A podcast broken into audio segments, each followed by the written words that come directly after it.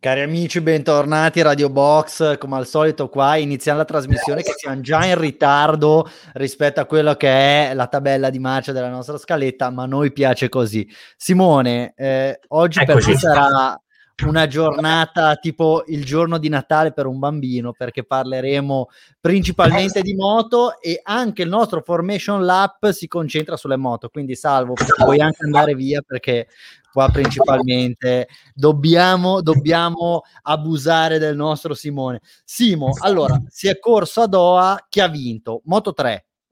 Acosta, Pedro Acosta. Ne siamo sicuri, proprio 100%. 100%. Okay. Moto 2? Sam Lowe's. MotoGP? Fabio Quartararo. No, non come avevi detto l'altra volta Marquez che poi aveva vinto no, No, no, stavolta okay. sai, la memoria la perdo dopo due anni, fino alla settimana okay. scorsa ancora ci arrivo. Sei tipo l'Apple Care, fantastico. Chi è in testa ai vari campionati? Moto 3? Pedro Acosta, rookie. Se, se, sempre lui. Moto 2? Sam Lowe's. Sempre lui. Moto GP? Joan Zarco, un altro francese, oh. ma non è lo stesso che ha vinto la gara. Fantastico, ci arrivano già delle domande, ci arrivano già delle domande e una delle domande che ci, che ci è stata fatta è Rossi ha, ha, tagliato il traguardo? Pare di sì, purtroppo non in zona punti, però sì, l'ha tagliato. Molto bene, rimanendo sempre su questo canovaccio, salvo eh, la, un'altra domanda che tutti vogliono, eh, che tutti si stanno ponendo è Seb eh, l'ha sbinnata? Ah, aspetta, Seb, Seb. Eh, no, no, Seb no, non l'ha sbinato. Bene, Domenica bene, è andato tutto a posto. Bene. Ottimo. Allora, dai, questa gag è patetica, sappiate che patetica, è patetica. patetica. Va bene. Allora, eh, no, non la faremo più, infatti. No. Simo, però la cosa interessante è cosa farai questo weekend? Beh, saranno anche un po' fatti miei cosa farò questo weekend. No, sono fatti Risponde come Elio. Scherzo, scherzo. Questo weekend sono inviato per Motorbox a Roma, quindi qui esco di casa e arrivo, e per la Formula E, cioè le Prix di Formula E. Dopo un anno che non possiamo frequentare paddock, si ricomincia piano piano.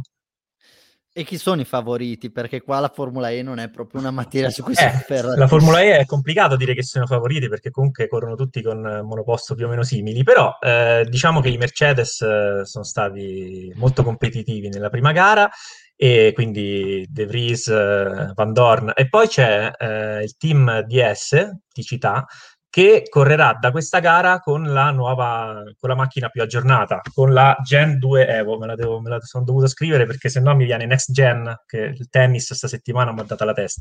E quindi, e quindi forse anche loro, anche Vergne e Da Costa potranno fare bene, ma ci sono tanti che possono fare bene.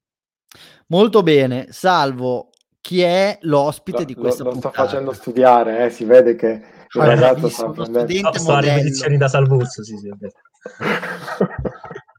Senti, no, sul, sull'ospite di questa, di questa sera eh, c'è, sta, c'è, stata una settimana di trattative eh, serratissima. Dopo il flop della settimana scorsa, perché sapete, avevamo Daniele Sparisci che però all'ultimo minuto eh, non è stato con noi per un problema legato ai voli intercontinentali e cose del genere. Ehm, abbiamo, abbiamo puntato alto, abbiamo puntato a Dazon che come sapete detiene i diritti della MotoGP, visto che è una puntata sulle moto.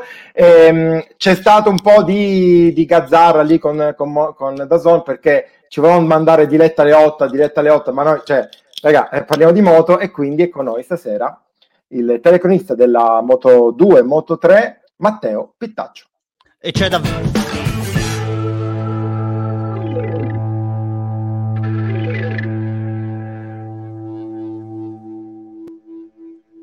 Matteo, buonasera.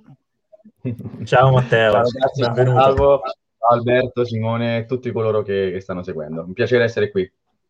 Allora, noi ti abbiamo dato questi 5 minuti di tempo nel Formation Lab per poter scappare, Ho visto che in un paio di occasioni hai anche chiuso la, la, la telecamera, però no, hai deciso no, no. di rimanere, quindi ti ringraziamo. Rimango ecco. qui, rimango qui. Stavo settando l'ambiente. Allora, allora, abbiamo una scaletta molto fitta, io direi di partire dalla MotoGP. Eh, la prima cosa che effettivamente ci viene in mente, vedendo i due Gran Premi che si sono corsi allo Losail, è una Ducati fortissima una Ducati che per larghi tratti ha dimostrato di essere la moto migliore, che però non è riuscita a portare a casa nessuna delle due, eh, delle due prove. Quindi, come al solito, ti faccio una domanda un po' banalotta: bicchiere mezzo pieno, bicchiere mezzo vuoto? Per Ducati Factory, la squadra ufficiale, bicchiere mezzo vuoto assolutamente. Anzi, bicchiere vuotissimo, a parer mio perché troviamo in testa la classifica Sarko che è un pilota Pramac che non corre sulla moto ufficiale vera e propria quindi per Ducati Factory bicchiere assolutamente vuoto da riempire poi si spera il prima possibile eh, da, da, Portimao in poi perché poi lo sappiamo eh, Qatar, lo hai detto tu, è un circuito adattissimo a, a, alla GP, alla Desmo 16 quindi mi aspettavo un dominio totale soprattutto dopo le qualifiche. Poi in realtà è, è sparita grazie a una Yamaha fortissima per eh, la gestione gara, a una Ducati che invece al tempo stesso faticava negli ultimi sei, negli ultimi cinque giri, quindi eh, bicchiere mezzo pieno per Pramac, vuotissimo per uh, Factory. Ecco, hai toccato il tema Pramac e per noi che seguiamo la Formula 1 principalmente, abbiamo, abbiamo sempre un pochino di difficoltà no? eh, a capire come dei team eh, non ufficiali riescano comunque a performare in maniera così, eh, così interessante, ad essere così competitivi.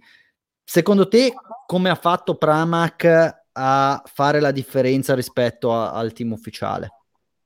Fare la differenza in MotoGP è tostissimo, l'abbiamo visto, c'erano 10 moto in 4 secondi, 5 secondi, quindi eh, la differenza non lo so, credo, ed è anche da un po' di anni, o comunque uno o due anni, che Pramac riesca a tirar fuori delle belle gare anche rispetto al Team Factory e al Team Ducati ufficiale. Eh, ha dei piloti che secondo me eh, riescono a tirar fuori il massimo potenziale con caratteristiche diverse. Martin è molto aggressivo, piega tantissimo, l'abbiamo visto eh, ed è uno dei piloti secondo me su cui Ducati deve puntare, si vedeva già dalla, dalla Moto 2 che fosse, e dalla Moto 3 anche, che fosse un pilota eh, molto competitivo, eh, soprattutto sul, sul, giro secco, ma è arrivata la conferma anche in gara, perché fino a 5 giri della bandiera scacchi era lì. E, um, Zarco è un esperto, Zarco è un pilota che ha due titoli mondiali all'attivo, ha tantissime gare alle spalle, quindi il francese può dare un bel sostegno. E la domanda diciamo, la risposta alla tua domanda, secondo me, è un'unione tra un pilota aggressivo e un pilota molto consistente. E secondo me si prendono bene, riescono a, a coniugare i propri obiettivi, i propri scopi e a lavorare sulla stessa strada. E, mm, secondo me è davvero una gran, un, una, una gran coppia quella di Campinoti. Simo? Sono d'accordo, sono d'accordo con, eh, con Matteo. Ehm, quello che posso aggiungere è che eh, il team ufficiale sembrava sulla buonissima strada e eh, sono stati i dettagli un pochino a, a, fare la differenza. Bagnaia, ad esempio, ha commesso banalmente un errore mentre era lì in lizza per, per il podio, era terzo dietro ai due della Pramac e non sappiamo se li avrebbe poi superati o meno, ma quell'errore gli è costato caro, mentre invece Miller ha avuto Eh. Eh. Mi sa che avuto mille... sono i poteri forti. Di offline. Eh, Simo? No. Ero andato offline io? Eh sì. Io mi vedevo, ragazzi, ho continuato a vedervi per tutto il tempo, quindi mi... vabbè. No, sei, sei sparito. Quindi Miller ha avuto ha avuto problemi arrivati... diversi. Nella prima gara ha, avuto, ha, chiesto troppo alle gomme, è calato. Nella seconda ha avuto un, diciamo, un battibecco con Mir. Eh, ha... Insomma, sì, eh, bicchiere mezzo vuoto, anzi vuotissimo, come, come ha detto Matteo per la Ducati ufficiale, bicchiere, bicchiere più che pieno per la Pramac. Perfetto, perfetto. Allora, tanto facciamo presente a Giovinazzi eh, che parleremo anche di Formula 1, quindi che rimanga con noi oppure che ci ascolti poi in differita mandando avanti la prima mezz'oretta, però eh, no, tendenzialmente parleremo sia di moto che di Formula 1, quindi sta, stai qua con noi Giovi. Allora, Matteo, hai, hai, già introdotto il prossimo argomento, vale a dire Yamaha. Eh, sembra che abbiano fatto un passo in avanti, specialmente il team ufficiale rispetto allo scorso anno. Per quello che riguarda Quartararo, anche nel 2020 era partito forte, poi magari si era un pochino perso nel corso della stagione, però effettivamente sembra che questo team quest'anno possa avere tutte le tessere al posto giusto per essere competitivo fino alla fine. Hai dato Riti... l'input giusto secondo me, perché eh, ok, gran prestazione in Qatar, non ce lo si aspettava forse da Yamaha eh, in una pista pro Ducati, però visti i precedenti ci si può fidare dopo il 2020 in cui tutti davano già Quartararo per campione del mondo dopo le due vittorie di Jerez? Sinceramente farei fatica. Eh, hanno vinto due piloti diversi, quindi una volta è andato bene Vignales, una volta è andato bene Quartararo, perciò io aspetterei Portimao per capire bene quali direzioni possa prendere, perché alla fin fine una Yamaha è stata competitiva a gara, le altre tre hanno faticato, tralasciando le due Petronas che hanno affrontato due, due weekend orribili, ma non un, non ci sono state due Yamaha costantemente in lotta per la vittoria, prima Vignales e poi Quartararo, quindi vorrei un attimo aspettare, vorrei un attimo aspettare, non mi fido, semplicemente non mi fido perché sono due piloti fortissimi, Vignales e Quartararo, quando hanno le condizioni giuste vincono, però nel momento di difficoltà riuscirebbero magari a strappare un podio per portare punti a casa. Ecco, questo è il dubbio più grande che ho.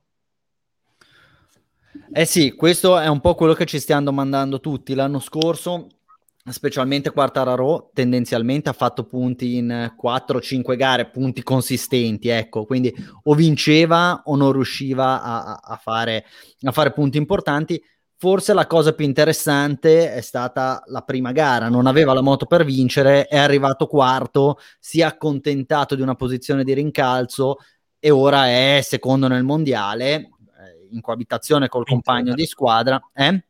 Quinto è arrivato Quartararo nella prima gara. Quinto è arrivato, vabbè, perdonami. E, ehm, Vabbè, fatto sta che comunque ha portato a casa dei punti, non è arrivato 12-13 come invece poteva succedere l'anno scorso. Invece in grandissima difficoltà sembrano le Yamaha clienti, Team Petronas, sia con Morbidelli, sia con Rossi, e poi magari di Valentino ne parleremo in maniera un pochino più dettagliata più avanti, hanno fatto una gran fatica. Come ti spieghi questa differenza prestazionale così, così ampia, questa forbice così, eh, così importante? Eh, bella domanda perché se nella prima gara avevamo l- la risposta al dubbio, anzi ai dubbi, con il problema allo shot, al mono um, posteriore di eh, Morbidelli e le vibrazioni allo pneumatico posteriore di Rossi, adesso si esce con un Valentino indietro in qualifica, indietro in gara, un Morbidelli che non si riesce a spiegare effettivamente quali siano le magagne da, da sistemare, eh, ripone tutta la fiducia in Portimao eh, Frank, Frankie, perché è la pista in cui lo scorso anno andò bene, molto bene, e lottando con Miller fino alla fine per la seconda posizione.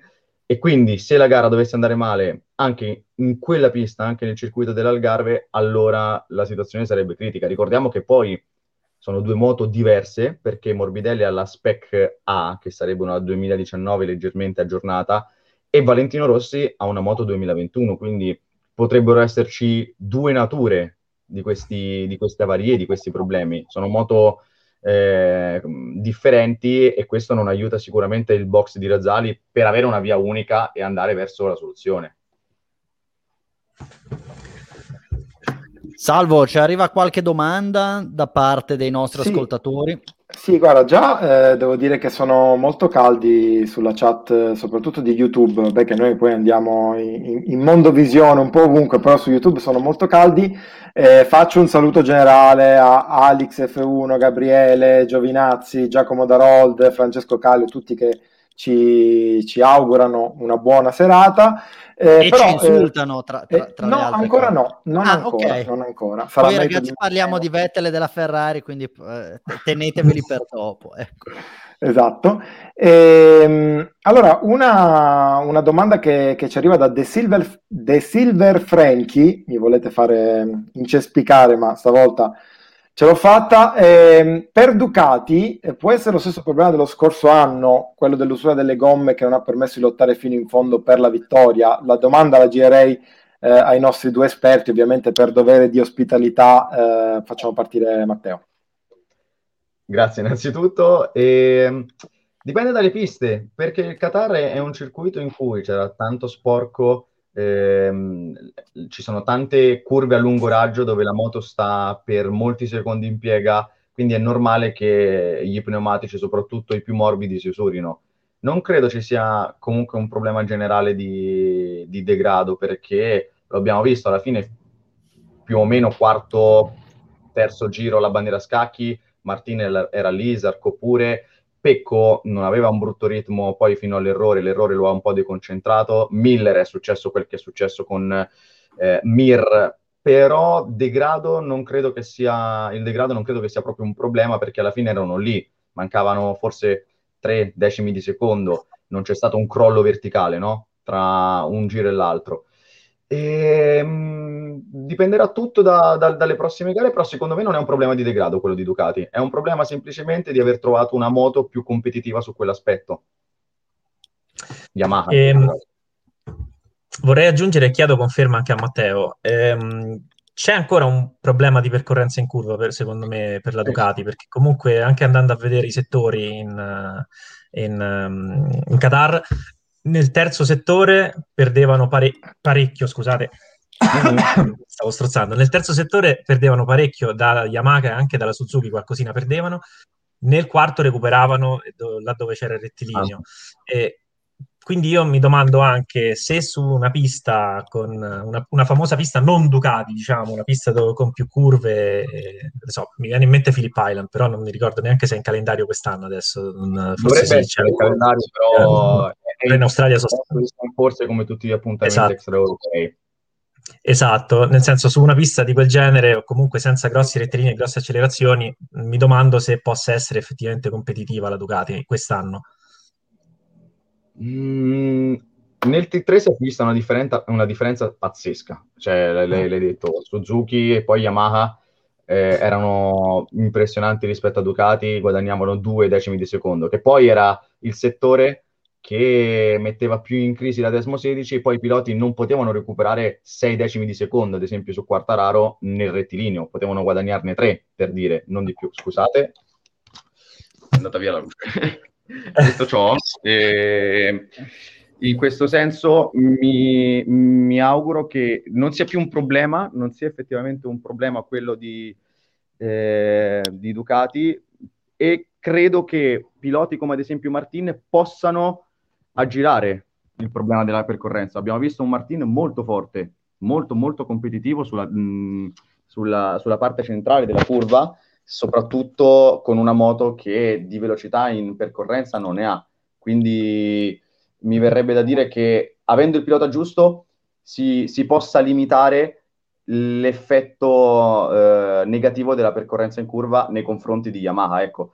Però ci deve essere un pilota che pieghi tanto quanto Martin, però il, il difetto rispetto alla M1 è rimasto. M- molto bene. Simo, velocemente ti faccio questa domanda. Ci arriva da Alessandro via Instagram. Uh-huh. Campionato in balia delle gomme o ritieni che possa esserci qualcos'altro effettivamente a decidere il motomondiale 2021? Ragazzi? Ma sai, campionato in balia delle gomme... Sì, sì, sì, ti sentiamo benissimo, Matteo. Eh, ma sai, le gomme sono un parametro e sono un parametro importante, ovviamente. Però no, assolutamente cioè, ci sono mille variabili come in ogni campionato. Questo assolutamente non è un campionato né più né meno degli altri influenzato dalle gomme, anzi, l'ho visti. Anzi, considera che domenica scorsa abbiamo visto in MotoGP la gara più serrata di sempre della categoria, in cui 15 piloti sono arrivati in meno di 9 secondi. Quindi non credo che, che sia un tema, diciamo, almeno per ora. Poi vedremo più, più avanti. Ok, okay perfetto. Posso andare avanti con Salvo, qualche vai. domanda? Ecco, questo è Cristian Livorno, molto interessante. Mm, la, la, inserisco adesso in scaletta questa domanda più che altro perché eh, mi pare che è un argomento che, che poi andiamo ad esaurire. Eh, abbiamo di nuovo perso Matteo. Matteo, ci senti? Abbiamo perso. Eccolo. Ci senti? È una, qualche, è una, via crucis. Qualche, qualche difficoltà. Ecco. Vabbè, rientrerà. Vabbè, eh, la, la, giro intanto a te questa domanda di Cristian Livorno, ma eh, la scelta dei piloti nel team ufficiale di Ducati è stata corretta? Forse eh, era meglio eh, prendere Zarco. C'è da dire che forse, eh. considerando quanto, quello che è successo l'anno scorso, era difficile eh, considerare Zarco meglio dei... almeno a bocce ferme meglio di, di, di quei due che, che poi hanno preso effettivamente.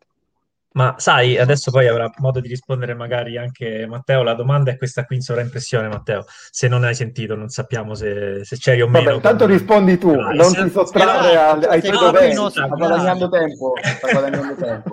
Stavo guadagnando tempo per pensarci. No, in realtà è facile ma non è neanche facile dirlo adesso perché in realtà è passata solo una gara, tra l'altro due gare sulla stessa pista. In realtà lo scorso anno Bagnaia firmò con la Ducati eh, dopo un, un, un, un, momento alto diciamo, della stagione, poi ebbe un po' di, di complicazioni, di difficoltà nella seconda, nella seconda parte, però era anche il momento giusto per switchare, insomma aveva fatto già i suoi anni in Pramac e quindi hanno promosso in, eh, entrambi i piloti nel, nel, nel, team ufficiale.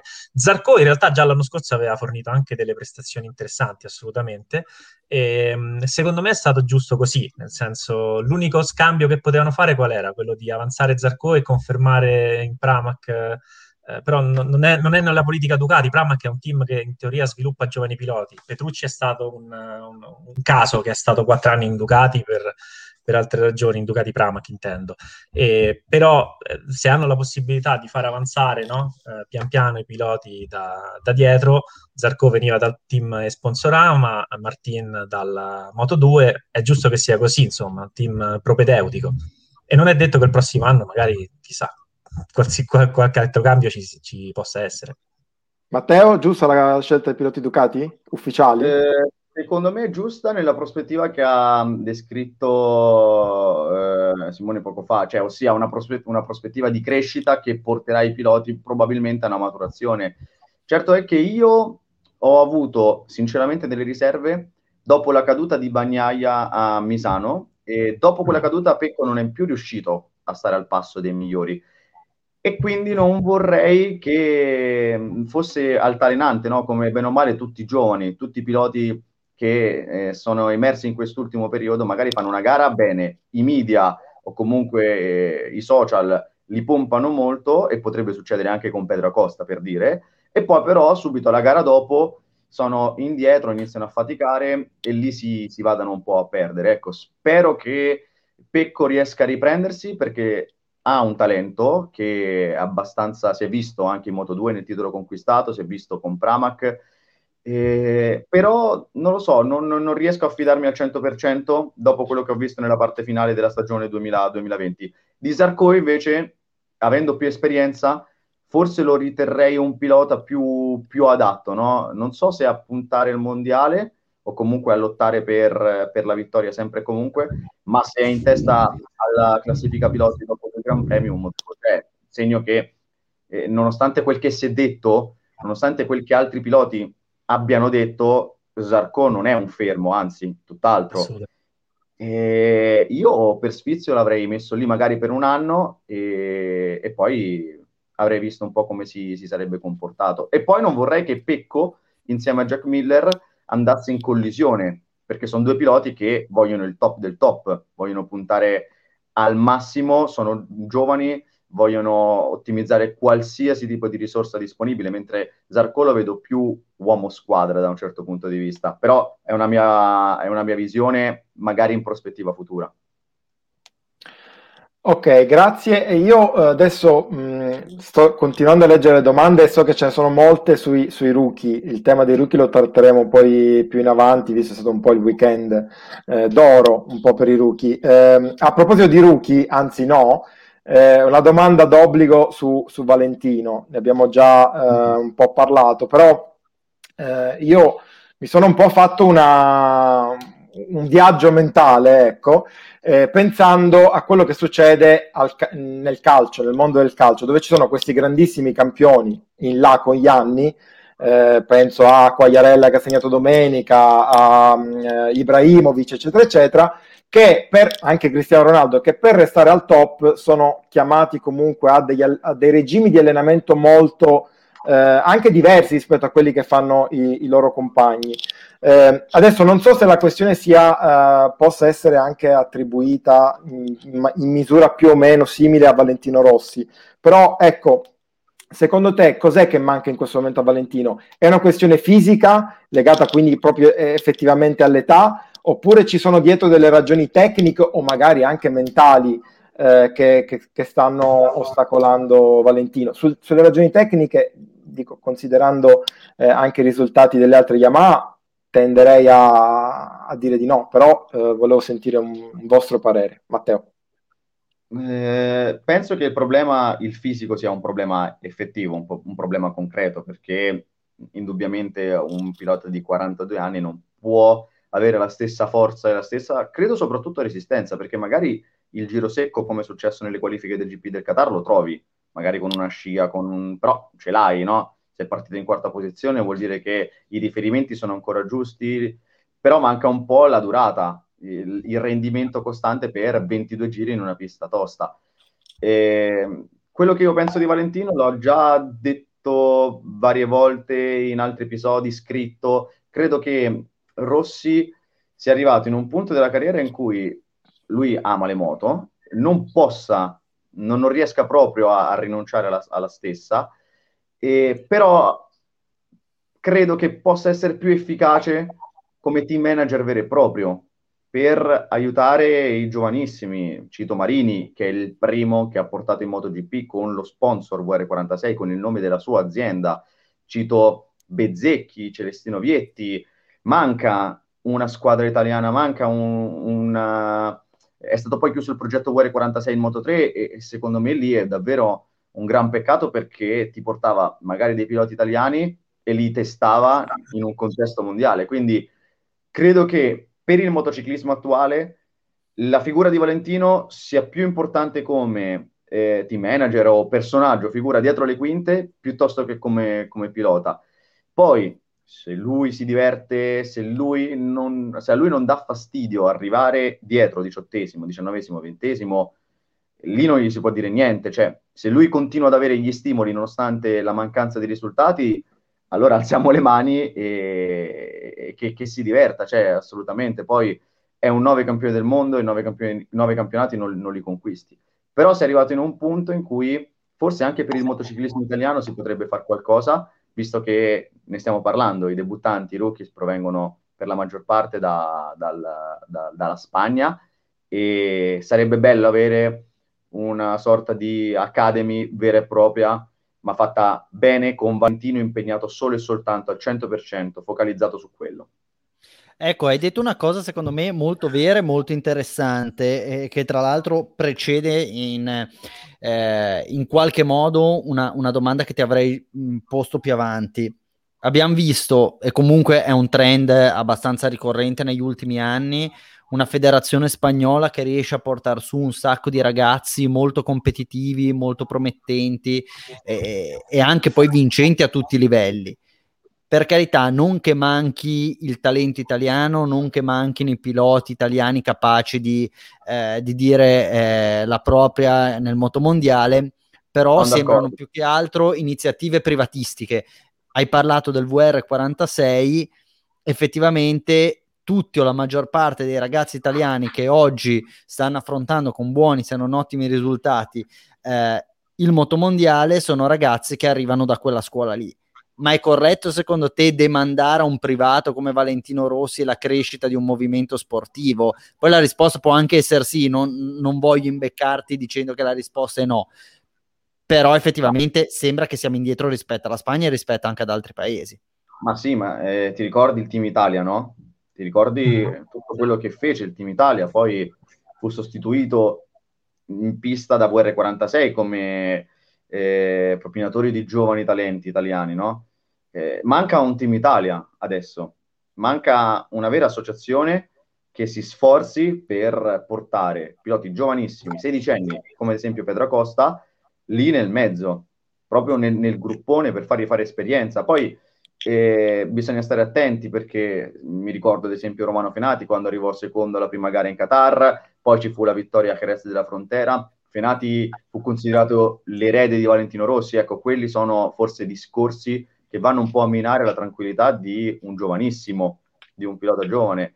E, e lì forse la federazione dovrebbe avere le mani su tutto, no? sulla comunicazione, dovrebbe lavorare su, proprio per mettere a suo agio i piloti, a loro agio i piloti e farli correre in un contesto competitivo come quello del motomondiale. Ora abbiamo piloti italiani del calibro di Niccolo Antonelli ed Andrea Migno che sono molto forti, Dennis Foggia che sono molto forti, anche Foggia eh, arriva da, da, esperienze con, eh, con VR, quindi io mi chiedo, abbiamo i talenti sì, ma in confronto, eh, e alcuni arrivano, alcuni di essi arrivano da VR, ma in confronto agli spagnoli che hanno una ramificazione più ampia, manca il sostegno alla base, cioè manca la presenza di un'associazione, ma come in qualsiasi cosa, no? E, certo. e, e in quel senso il tuo discorso ha molto, è molto adatto, secondo me, è molto adatto alla situazione italiana, nella speranza che qualcosa possa cambiare, ma sinceramente non, non vedo come si, possa, come si, possa, andare avanti. Cito, faccio un esempio, Kevin Zannoni, campione CIV, ha vinto il CIV, è un po' troppo grande forse per debuttare con altri 16 anni, 17 anni che arrivano dalla Spagna, ha vinto con Gresini, sarebbe stato bello vedere Kevin Zannoni nel Mondiale Moto 3 quest'anno, no? Sarebbe stato davvero tanto tanto bello. E purtroppo poi è successo quel che è successo, Gresini ha confermato a, alla fine del 2020 Alcoba e Rodrigo che sono ottimi piloti, però personalmente il sogno di vedere un Zannoni lì presente in pista c'era e lì deve arrivare anche la spinta dall'associazione dalla federazione, perché parte tutto da lì, deve partire tutto da lì. Assolutamente. Sono Tornando... d'accordo, non aggiungerei. Guarda, volevo aggiungere soltanto una cosa su, su Valentino, eh, che mi è rimasta qui in canna. La, in questi giorni ho visto, mi è capitato di vedere in televisione la fiction, quella su Totti. Secondo me sta affrontando più o meno stessi, gli stessi drammi, gli stessi dubbi che, che ha passato Totti. È quella la cosa, il fatto di non voler, come ha detto proprio Matteo, lasciare il suo giocattolo, insomma, magari lui ce l'ha pure una strada, sa quello che vuole fare dopo perché è palese che farà il, il manager della VR46, però forse ancora non, non, si sente pronto e forse non lo sarà mai, però prima o poi dovrà prendere questa decisione. No, che poi banalmente se si diverte e lo pagano per correre, anche perché lui chiaramente eh, qualche soldo tende ancora ad essere in grado di spostarlo, fa bene a correre. Dal nostro punto di vista, però, l'abbiamo detto mille volte, se corri in MotoGP o in Formula 1 non si può fare la tara, che tu abbia 15 anni, che tu ne abbia 45, se sei lì vuol dire che stai competendo per vincere il campionato del mondo di MotoGP o Formula 1, quello che sia. Conseguentemente, oggi, ed è un discorso che magari abbiamo fatto e rifaremo più avanti con Vettel o con Raikkonen o con piloti che sono stati effettivamente estremamente rilevanti all'interno del proprio sport, dobbiamo avere l'onestà di dire oggi non sono più così rilevanti. E poi va bene, si può dire, ah, per avere 40 anni Raikkonen va fortissimo, ah, per, aver, eh, per avere 42 anni Valentino va fortissimo, sì, però Tom Brady a 45 anni vince i Super Bowl e quello non è far la tara, vuol dire che sei il più forte ed è giusto che tu vinca. Quindi dal sai nostro punto di vista... Sì, prego. No, no, no, scusami. Eh, sai qual è il discorso? È che secondo me la MotoGP ha estremamente bisogno di Valentino Rossi. Sì. Cioè anche Peleta non perderebbe troppo, la Dorna perderebbe troppo senza Valentino Rossi, perché noi magari siamo appassionati veri, noi siamo appassionati che seguirebbero comunque la MotoGP, ma quanta gente non seguirebbe più il motomondiale senza Valentino Rossi? C'è un sistema dietro immenso che, che, va oltre proprio l'età del, del pilota. Poi è, è, un mio parere, eh, va oltre proprio la competitività di Valentino Rossi. Matteo, questo forse può essere una risposta eh, indiretta alla domanda che ci faceva Roberto, eh, che chiedeva, ma provare in Superbike, eh, evidentemente penso che la Dorna non sia interessata a una soluzione di questo tipo, proprio per quello che dicevi tu, perché in Superbike magari sarebbe anche più competitivo considerato eh, chi ha vinto negli ultimi anni e l'età di chi ha vinto negli ultimi anni, mm-hmm. però eh, ecco, magari proprio per una questione di eh, attenzione mediatica sul campionato, poi di fatto eh, è meglio che rimanga in MotoGP. Sì, sì, no, eh, per quanto riguarda l'economia del campionato in sé, proprio il, la, l'infrastruttura che è stata creata attorno a Valentino Rossi è necessario che, che, che rimanga.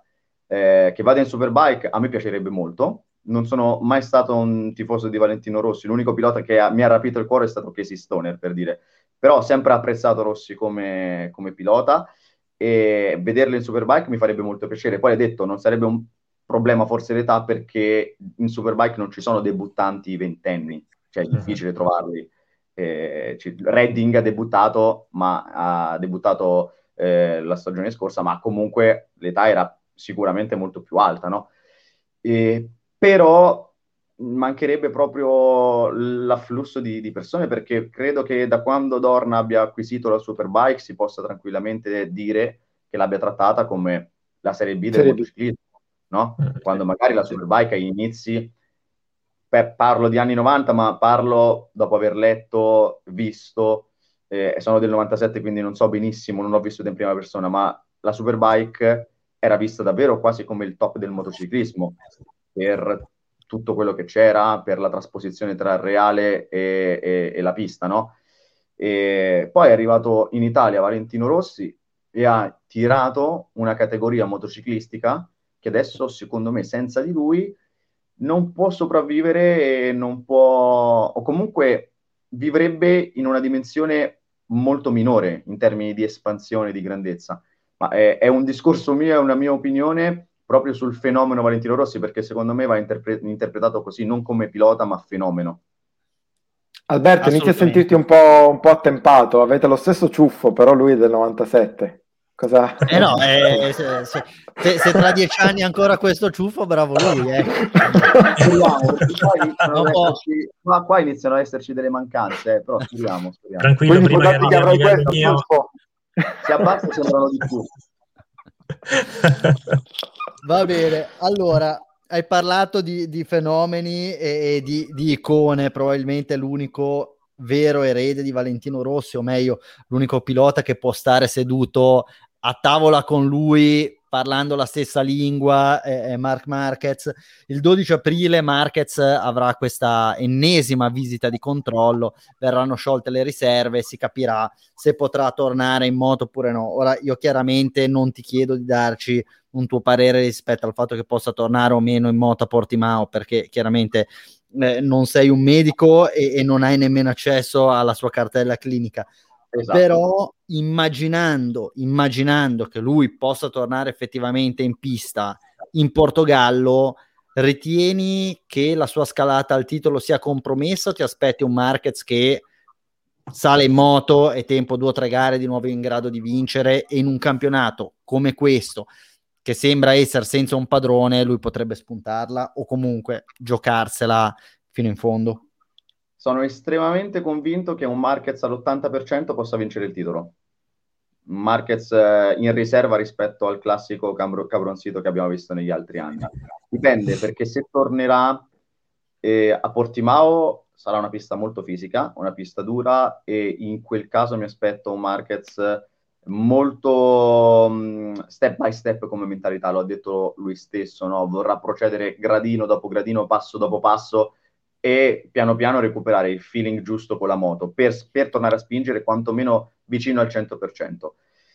E, ehm, immagino comunque che Portimao sì, possa essere, una, possa essere un gran premio abbastanza vicino alla forma secondo cui Marquez, nella quale Marquez potrebbe dire insieme ai medici ok, proviamoci.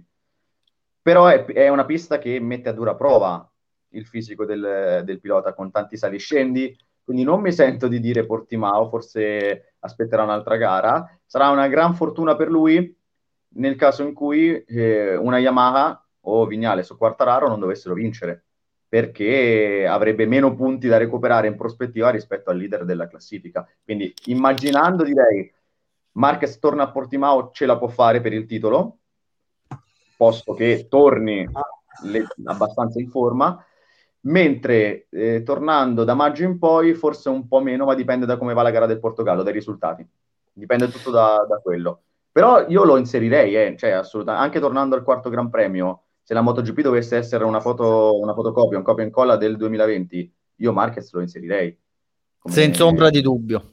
Senza ombra di dubbio. Simo, il 12 aprile, peraltro, data fondamentale per tutti i grandi protagonisti del, del recente passato del MotoGP, della MotoGP, perdonami. Eh, infatti, Andrea Dovizioso testerà l'Aprilia, un'Aprilia che sembra essere in una fase ascendente di questo progetto. Massimo Rivola ha fatto un lavoro favoloso e abbiamo visto anche Spargarò eh, essere decisamente competitivo e ficcante nelle prime fasi di gara. Volevo chiederti cosa aspettarci da questo test in breve, perché come sai il nostro mantra è hashtag siamo in ritardo. Eh, ok. Guarda, e cosa aspettarci che... e secondo te, e poi giro la domanda anche a Matteo, possiamo aspettare che Dovizioso a un certo punto corra una, due, tre o tutte le gare del campionato da qua alla fine? Prego Simo. Allora, guarda, a parlare la settimana scorsa, mi pare, è stato il manager, ha detto che lui potrebbe accettare delle wild card solo nel caso di un progetto serio e mirato alla sua partecipazione al mondiale il prossimo anno. E va detto che eh, bisogna un attimo, secondo me, bisogna un attimo guardare la situazione nel complesso dell'Aprilia. L'Aprilia in questo momento sta correndo praticamente con un solo pilota competitivo. Mm, non me ne voglia il caro Savadori, ma eh, ha dei problemi alla spalla, è un pilota un po' meno veloce di Alex Spargaro che invece sta tirando fuori tantissimo potenziale da questa moto che è passata dall'essere la sesta forza del mondiale all'essere due volte in top 10 in queste due gare, ovviamente sulla stessa pista, comunque con un Alex Spargaro molto, molto competitivo.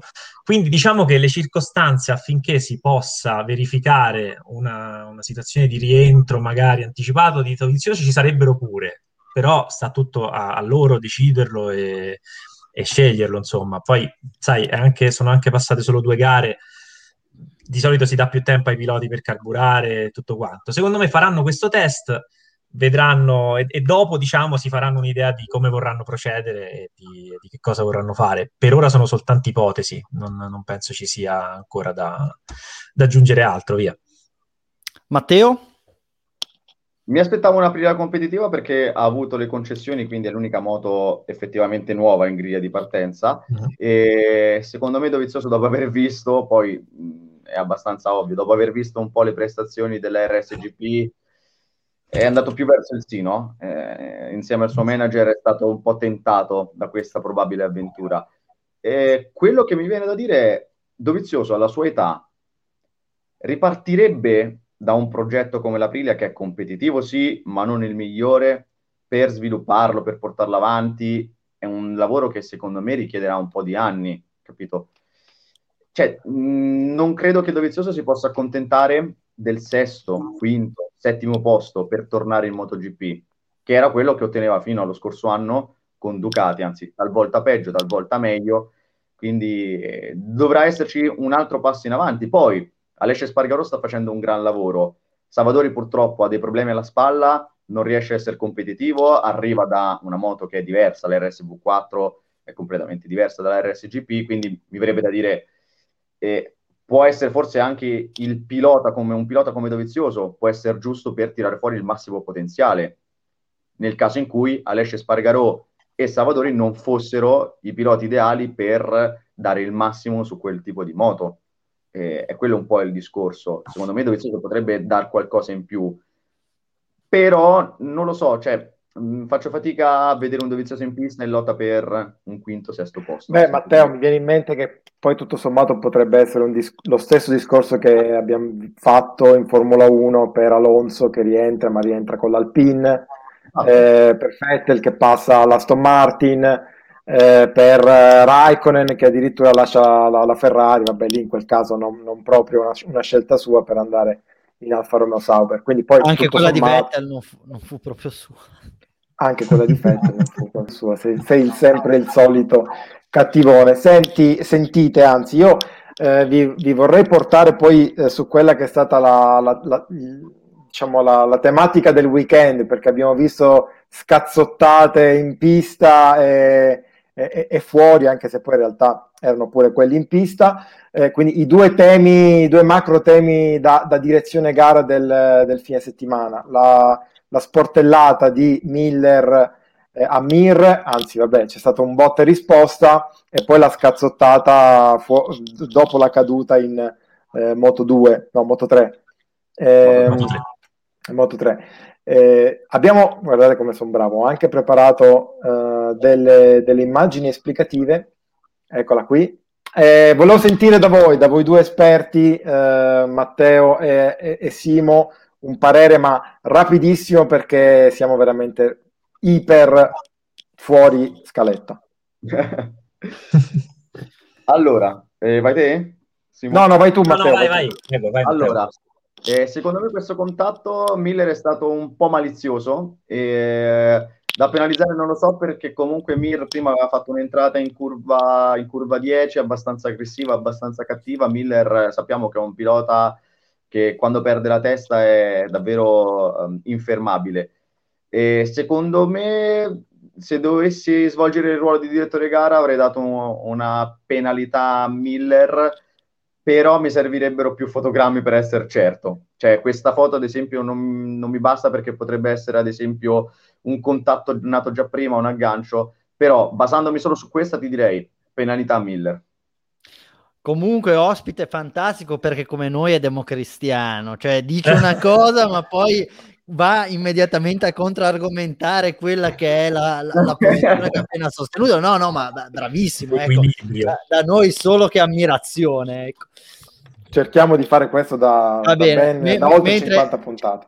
hai anche l'immagine del pugilismo, ecco, vai, ecco, Simo, questo, parlaci del pugilismo. Questo possa essere molto più, diciamo, diretto. Secondo me un pilota di 26 anni come McPhee, ok l'agonismo, ok tutto, tutta la cattiveria che ci può essere perché sei stato buttato fuori gara, ti sei visto una ruota davanti passare, anzi colpito in testa dal retrotreno, dal posteriore della Honda di, di Alcoba, però cioè, un attimo di calma, siamo in pista, ci sono le squadre di mezzo, ci sono gli sponsor di mezzo, sei in un palcoscenico mondiale, quindi aspetterei un attimo, sebbene siano scene molto romantiche, no? ricordiamo Piquet Salazar per dirti, ad Hockenheim, tutti hanno paragonato questo a Piquet Salazar.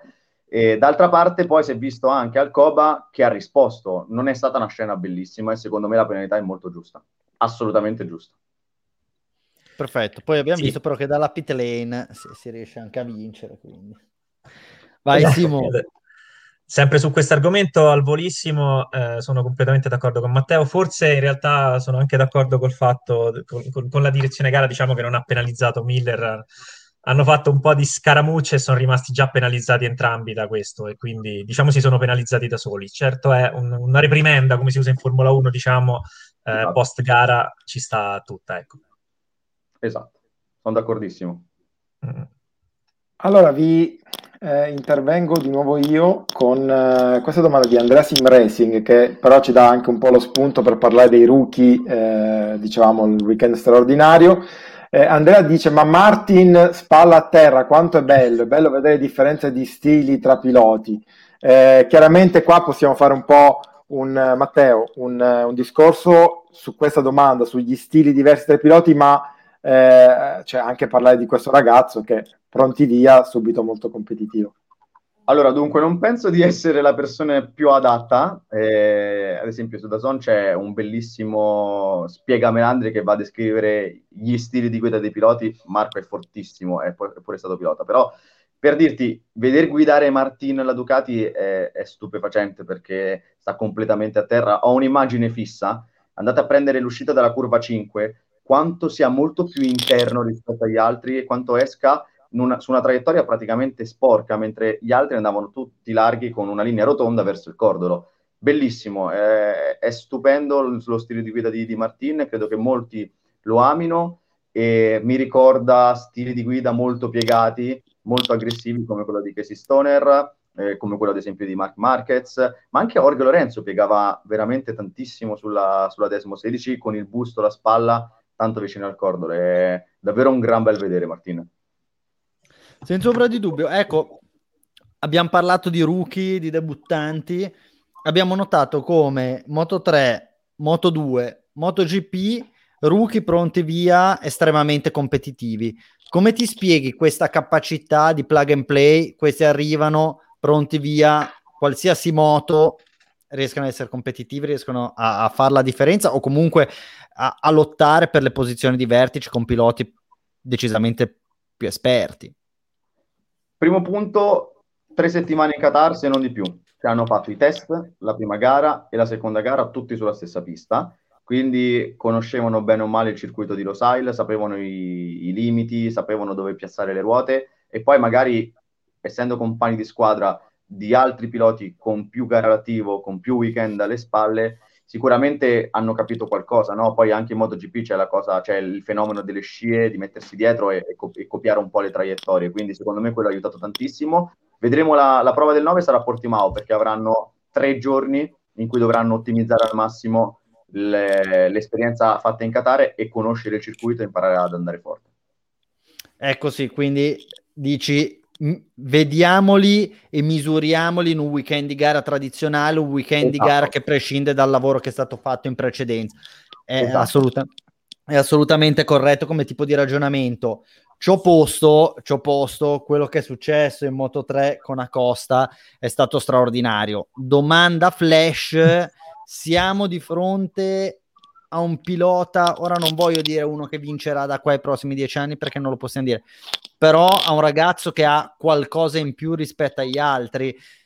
Tu guardandolo dici questo è un fenomeno oppure ritieni che sia uno che effettivamente va forte però che ha imbroccato due gare poi vediamo usassi l'emozione, l'emotività, direi sì, è un fenomeno. Ha vinto la Rookies, non è un contesto facilissimo la Rookies Cup, si è imposto in Moto 3 già dalla prima gara. La prima gara è stata pazzesca, ragazzi, è andato dietro a Masia, è arrivato secondo, si è districato benissimo nel gruppo.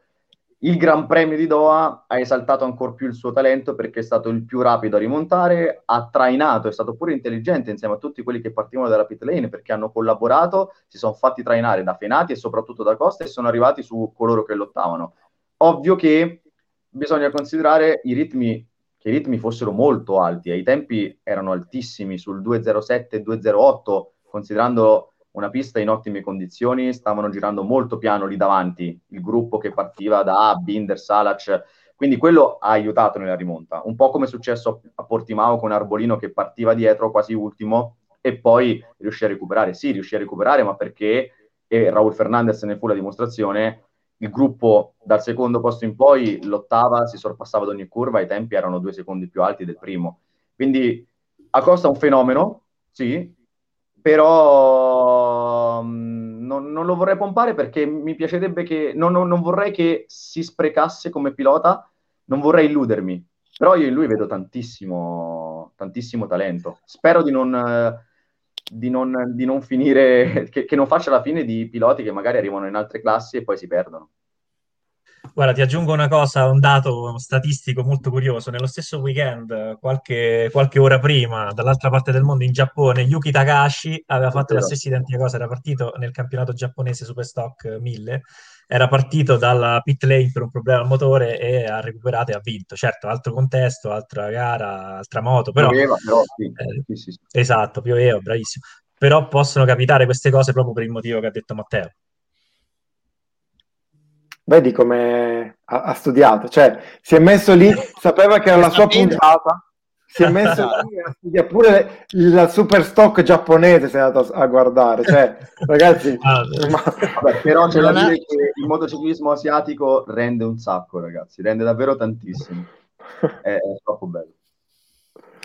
Molto bene, allora ci, ci, stavamo domandando se tagliare o non tagliare Vettel, ci sembrava una crudeltà, ma più che, più che altro per Giovinazzi che ci ha ascoltato fino adesso, quindi no, pa- parliamo un attimo anche di Formula 1 e nello specifico questa settimana non è successo nulla, niente di niente, eh, per fortuna che c'è Helmut Marco che una dichiarazione al vetriolo nei confronti di qualcuno la tira sempre fuori, Marco eh, ha ritenuto bene questa settimana eh, di dare un consiglio non petito a Vettel dicendogli beh forse avresti fatto meglio a prenderti un anno sabbatico allora posto che noi vabbè siamo sempre stati a, abbastanza chiari nel, nel, rappresentare quelle che possono essere le responsabilità o le performance di Vettel eh, vi giro la domanda o meglio la gira Matteo che magari qua anzi sicuramente qua non si è ancora esposto sul tema ritieni che forse per Vettel sarebbe stato utile prendersi un anno di pausa per capire veramente cosa aveva intenzione fare,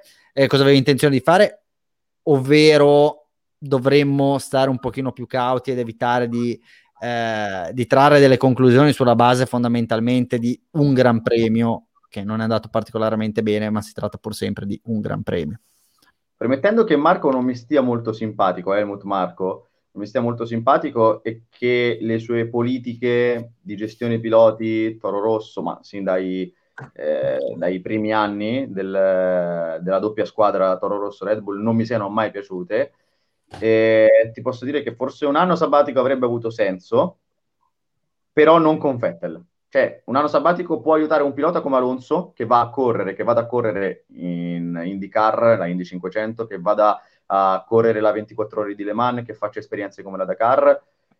Vettel non lo vedo in altri universi se non la Formula 1. Cioè, perdere un anno in Formula 1 significa poi tornare, magari sì con una vettura competitiva, ma poi devi ritornare al ritmo, a prendere ritmo con pochissimi test, solo e soltanto simulatore e secondo me non avrebbe avuto senso un anno sabbatico per, per Sebastian. Anche perché Matteo non avrebbe avuto la certezza di tornare, cioè ah. non abbiamo la certezza che con un anno sabbatico poi Vettel sarebbe tornato con una macchina iper competitiva per lottare lì davanti, per cui... Secondo me perché? no, cioè anno sabbatico assolutamente no. In Anzi. un periodo come questo come la Formula 1 fosse successo negli anni 90 o comunque fino alla limitazione dei test, che potevi girare quando volevi, come volevi, con quale vettura, eh, con qualsiasi vettura volevi, lì allora forse avrebbe avuto senso, no? Prost tornò e vinse il titolo, per fare un esempio, con una macchina comunque spaventosa, una macchina mostruosa, però ebbe modo di allenarsi. Vettel non avrebbe alcun modo di provare Formula 1 attuali perché deve per regolamento utilizzare, dovrebbe, doveva utilizzare nel caso dell'anno sabbatico vetture di due anni precedenti. Vero. Sì, mi trovo, mi trovo, molto d'accordo con te. Vedi delle analogie tra Vettel e Valentino, eh, posto che sono due personaggi agli antipodi, no, non vedo due personaggi così, così lontani. Ecco. Però... Analogie? Oddio, dal no. punto di vista della carriera, no. Nessuna analogia perché in Formula 1 la macchina conta troppo, conta davvero tantissimo se Valentino magari ci ha messo del suo in moto, perché in moto puoi, far, puoi magari superare le difficoltà molto più facilmente rispetto alla Formula 1, rispetto a una macchina, Vettel ha sempre vinto nelle condizioni in cui era messo a suo agio, nelle condizioni in cui la macchina era a posto. Difficilmente quando in crisi, quando mancava grip, quando mancava aderenza, si imponeva sugli altri. Per farti, per farti un esempio, quando la macchina non andava bene, mentre Valentino spesso e volentieri passava sopra i problemi. Per come, per come ho visto io le carriere dei due piloti, eh. poi Vettel è un fenomeno perché quando è nelle condizioni migliori non lo batti. Molto bene, molto bene. Salvo, non so se tu vuoi aggiungere qualcosa, se ci fosse un altro paio di domande a Formula 1 le spariamo al volo, se no... Eh... No, andrei, andrei direttamente su, sulla zona meme. Perfetto, allora via la sigla. Quindi vado.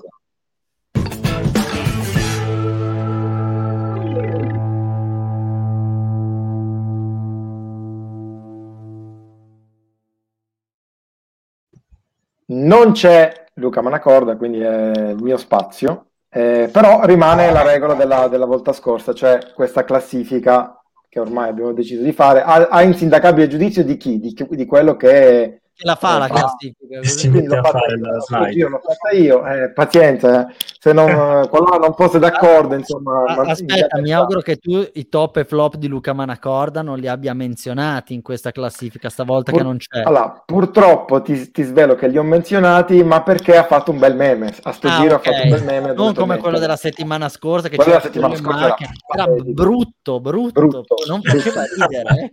Assolutamente, va bene. Eh, partiamo con la posizione numero 6, sono 6 oggi. Cioè, ma cos'è una top 6? Cioè, c'è la top 5? Eh, eh, allora, eh, volevo fare una top 5, poi ne ho visto un altro che mi piaceva, ho detto ma sì dai, perché non una top 6? Quindi top 6, partiamo con eh, questo, eh, è abbondantemente in tema, Pastorizia Never Dies, Moto Mondiale 2040, esiste, quindi si fa, e Valentino Rossi arriva lì col suo, col suo diciamo, approccio giovanile, ma insomma non più freschissimo, diciamo così. Eh, al quinto posto, sempre restiamo in zona moto, perché c'è questo meme di Flop Gear, eh, tra l'altro un articolo scritto da Guido Media, ehm, eh, farò un tempone, bagnaia fraintese sottoposto a test antigenico. Questa qua è sottile, dovete... arriva un attimino dopo, farò un tempone, capito Alberto? Tempone, tampone, eh? C'era Sì, bisogno di te divertente, Divertente. bella, sì. Quarta posizione, ci spostiamo sulla Formula 1, un altro dei grandi temi della, della scorsa settimana. Cordiali gufate di Gianfranco Mazzoni. C'è questo meme storico no? in cui c'è Peter Parker che senza occhiali poi, li, poi li indossa, e, insomma, senza occhiali è Maldonado, ma poi eh, guarda meglio e, e in realtà c'è, c'è un bel Nikita Mazepin come è stato Abbiamo trovato uno che la sbinna più di Vettel, tra l'altro. La- Eh, aspetta, aspetta, aspetta, di Ah. nuovo, è come dire che Acosta è più forte di Valentino Rossi, cioè diamogli tempo a questi ragazzi di fare il loro percorso e quando, ecco, no, però qua mi sembra un po' ingeneroso perché cioè, deve dimostrare ancora tanto. deve ma- dimostrare il, tal- il talento che Cioè, esatto. Mazepin, il fatto che si è girato 7-8 volte nel weekend senza buttare fuori nessuno, quindi esatto. eh, Deve crescere, bene ma non deve crescere. esatto. deve Esatto. crescere. Eh, al terzo posto, qui entriamo in zona podio, c'è la ragione per cui non è una top 5 ma una top 6, perché questo qui è un meme che io volevo tantissimo la settimana scorsa, ma Anacorda non, me- non l'ha in- inserito nella lista e io l'ho, messo suo, per inserire il suo per inserire il suo, l'ho messo e l'ho messo in zona podio. Andiamo su Twitter, il profilo Batteri Voltas, tra l'altro ha un- una foto profilo che è magnifica. Eh, Binotto, eh, non c'è un numero uno in Ferrari nel 2020. Questa qua è una dichiarazione presa peraltro eh, da Drive to Survive, quindi una dichiarazione realmente esistente. Ma nel frattempo a Maranello la colazione di Leclerc, la vedete, c'è l'orsetto, la- la- la- i frutti di bosco, e la colazione di, di Vettel invece eh, con praticamente la fetta di pane da cui è stato tagliato eh, l'orsetto. Ecco, mi piaceva, È è una stronzata. Ecco, vedi, è almeno. Matteo è d'accordo con me. Andiamo alla posizione 2 con purtroppo i top e flop di Luca Manacorda. Però questo qui è un meme che tocca insomma un po' il cuore di tutti noi perché un meme con Boris non, non potrebbe non stare in, eh, in, second- in, diciamo in top 3. Ehm, la, la- la scena immagino la conosciate, forse Matteo no che è un po' giovane, eh, però insomma qui la qualifica cala in modo disperante, sono gli sceneggiatori di Boris, ma in questo caso la Boris. Formula 1 che chiacchierano tra di loro, fermi tutti, ho un'idea, facciamolo superare tutti e poi testa coda, così, debotto, senza senso, spero di aver fatto bene l'accento romano. Ehm, No, vedete, c'è- dico subito. Ci No, puoi- abbiamo anche- migliorare. Diciamo che Posso migliorare? dei- dei dettagli da migliorare. Però va Ecco, bene, va dai. bene. Stu- studierò. Eh, va in testa coda, poi lo vedete, Mazepin è genio, genio per la grande trovata di sceneggiatura eh, per ria- rianimare la, la qualifica del Bahrain. Eh, prima posizione, torniamo sulle moto, questo qui mi ha fatto molto ridere, eh, eh, arriva dagli amici di Troll GP, ma eh, tu perché sei qui? C'è in, questo carcere, no? Eh, vedete c'è Miller, eh, chiedi a Joan Mir, eh, quell'energumeno invece che poi si allontana perché chiaramente è un soggetto pericoloso quello che è appena entrato in cella. Comunque questa, questa fascia mi ricorda un sacco i meme commentati da Lundini. È vero? Ti dico che in realtà non ci siamo ispirati a lui, ma eh, a propaganda, però va bene, va bene. Anche, anche molto- Lundini è un altro dei è nostri... figo, è molto figo, ci sta, ci sta. Molto Eh. bene, allora, incredibile, no, sempre 63 minuti, come tutte le Sempre volte. Allora. Salvo, io ti chiedo una cortesia, dal momento che siamo stati eh, inefficaci, eh, dovremmo riproporre magari il bannerino che poi eh, tutti i nostri grafici Bravo. hanno fatto con così tanto amore, che ricorda come poterci seguire. Matteo Matteo, invece, Esatto. invece devo, tagliare, devo tagliarne uno... Ecco. Ah, Ecco, bravo, bello, perfetto. Aspetta allora, ci potete seguire su Facebook, YouTube, Instagram, mi raccomando, Motorbox Sport, Twitch, perché andiamo, siamo giovani, andiamo in diretta anche su Twitch, non lo so.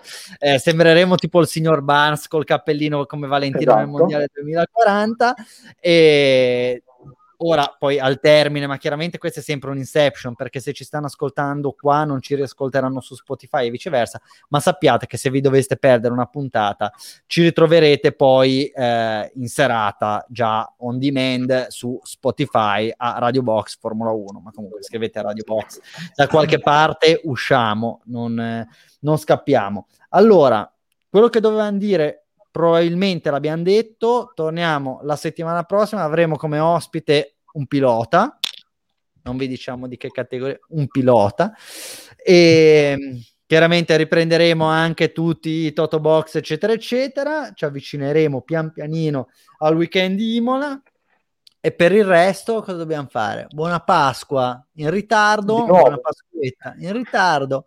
E ringraziamo Matteo. Ringraziamo Matteo, grazie, è stato veramente un piacere averti, averti qua con noi. E avrai la in ritardo per i problemi di luce, ma ho risolto la... meglio che potevo, alla spera di Dio, diciamo. Ma non ti Perfetto. preoccupare, come, come, vedi qua abbiamo Simone che si frizza e peraltro ogni tanto scompare anche, no? Poi... Oh, chissà perché. Vabbè, hai cacciato tu, non era c'è, c'è, del bullismo in questa trasmissione comunque, eh, devo dire. C'è del esatto. bullismo. C'è del bullismo, no? Sono più grande, faccio bullismo con salto. Va bene, allora... Eh, no, ok, basta. basta. Buoni, basta. buoni, buoni. Dai. Allora, Matteo, grazie di nuovo, sei stato carinissimo, paziente, estremamente competente, speriamo di, di riaverti presto qua, se, se, se, tu ne dovessi aver piacere, saluto anche Salvo Simone e noi chiaramente torniamo su queste frequenze martedì prossimo alle ore 19 per un'altra puntata di Radio Box. Ciao ciao, buona serata. Ciao. ciao. ciao.